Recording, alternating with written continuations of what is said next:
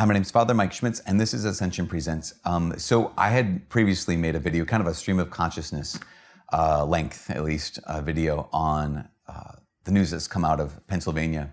My guess is that more and more uh, states, more and more dioceses, well, more, more and more states are opening up the what they call the statute of limitations uh, to be able to reach back further and further to see what kind of cases have have existed. This is another video on that, and I apologize. I don't. You maybe you're getting enough of this. Maybe you're getting like too much. Maybe you're getting super discouraged, and I apologize for that. But it actually is what we need to do right now. This is act. This is the work of our age.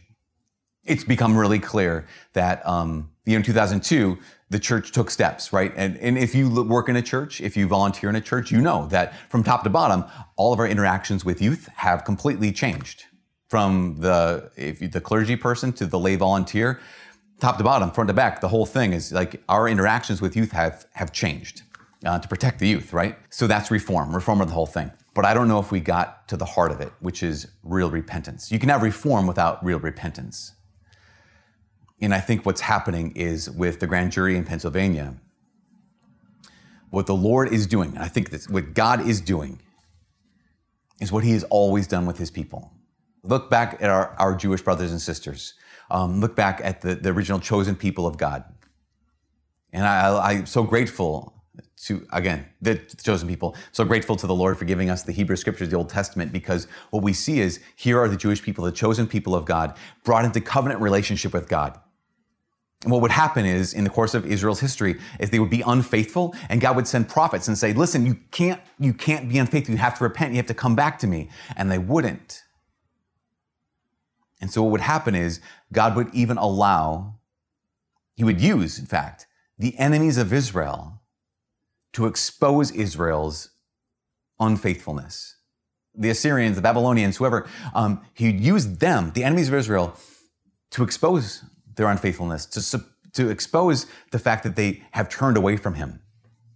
And it was only then that they would repent.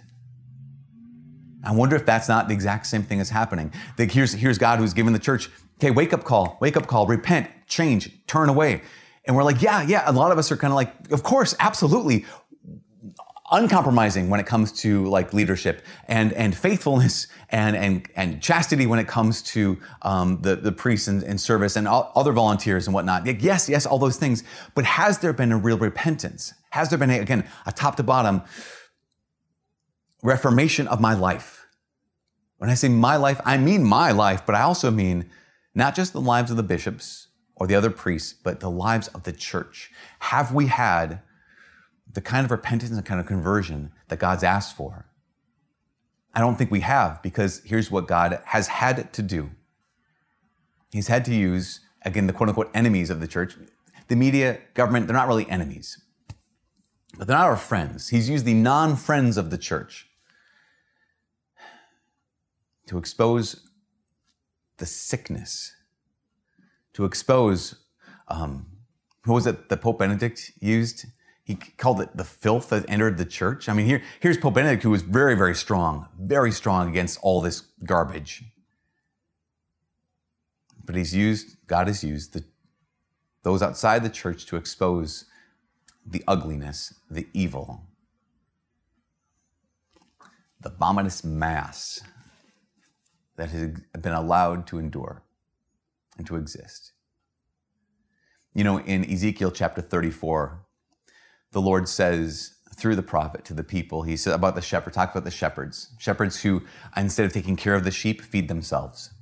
In fact, feed themselves at the expense of the sheep. He says, You didn't uh, strengthen the, the weak, you didn't bind up those who were injured, you didn't seek out the lost, you just cared for yourself. And then God gives a therefore. He says, Therefore, shepherds, hear the word of the Lord. Because of this, I swear I am coming against these shepherds. Hear the word of the Lord. I will claim my sheep from them and put a stop to their shepherding my sheep, so that they may no longer pasture themselves. I will save my sheep, that they may no longer be food for their mouths. There is in every one of our lives a moment of reckoning. It's true. This is that moment a moment for the church to say, okay, all of our ugliness is exposed. All the brokenness that's existed and been allowed to exist is exposed. Now, what are you going to do with it? Are you going to repent or not? Are you going to convert or not? Are you going to say, that's enough? We hate, hate sin. Not just the sin I see in my brother, but the sin, sin I see in my own heart. Because this is really personal, you guys. I can I can point to bishops who have done the wrong thing. I can point to priests who have done the wrong thing. I can point to like a, uh, even like a bureaucracy that has done the wrong thing. But I need, we all need, you guys, if this is going to go and actually be more than just reform, but actually real repentance, real conversion, this is going to actually do what God is allowing it to do. I have to look at the sin and the inconsistencies in my own life, my own heart. Where am I not converted? God keeps giving me a chance, He keeps giving you a chance, right? To turn back to Him. How come I haven't done that? Because it's hard work. It's hard work. I think that's one of the reasons why. I still want my own life. I still want my comfort, but you don't get it, and I don't get it because we've been put in this place and in this time for this work. There's a parable that Jesus tells um, of the landowner who goes out in search of workers for his vineyard. Goes out in the morning, hires a bunch, then goes out again and again and again. At the end of the day, he goes out at five o'clock and he hires some more people. You know the parable, right? At the end of the day, he gives the people who only worked one hour the same as he gave the people who worked the whole day. Point of the parable is, you know, are you envious because I'm generous? Like the, the that whether someone comes to faith early or comes to faith late, they still get brought into the kingdom. Here's a different point. At one point in the parable, those who are hired early complain against the generosity of the landowner who gives it the people at the end of the day the same as he gave them. Because they saw the work as punishment. They saw the work as being less valuable than the being able to stand around all day. Because that's what the landowner says to the people who are hired at the end of the day. He says, Why have you been standing here idle all day? It is not a blessing to stand idle. It is not a blessing to not have a work to do, to not have a battle to engage in. It is not a blessing to stand idle. And we might say, I wish I was in a different time, though, a different place. I wish I, why do I, why do we have to live in this time in the church where this is, because this is going to be with us our entire lives. The work of this generation, the work, work of this age in the church is repentance and conversion, to engage in the battle. Those people who worked all day, they thought the reward was the reward. But the call was to work. The call was to engage the work of the landowner. The call was to engage in the battle of the landowner. The call was to repent.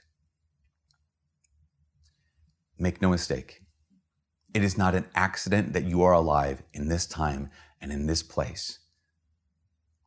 God created you and put you on this planet in this time and this place for this work so that you and I will actually allow this exposure of the garbage to convert our hearts. So that because of my converted heart and your converted heart, what happens is the whole church becomes converted. And this is to be the work of a lifetime. It's to be the work of the whole church. It's not just to be the work of a hierarchy instituting a reform or your pastor being a really good, great guy and holy man. It is going to be the work of every single person who's alive in this time, in this place, to realize the Lord has placed me in this position for such a time as this, for this battle, for this fight, for this work of repentance. That's my invitation. I know I'm getting all ramped up and everything, but you guys, I can keep pointing out the brokenness in someone else's heart. And it's real. That has to happen. But I'm alive in this time, and you're alive in this time to root out the evil that's in my own heart. And you're here to root out the evil that's in your own heart. God has given us so much time to repent. What more does He need to do? He put you on this planet in this time. He brought you into His church at this time. And the work of your life and the work of my life is going to be repentance. It's going to be conversion. And it's going ultimately to protect people. It's going ultimately to save people.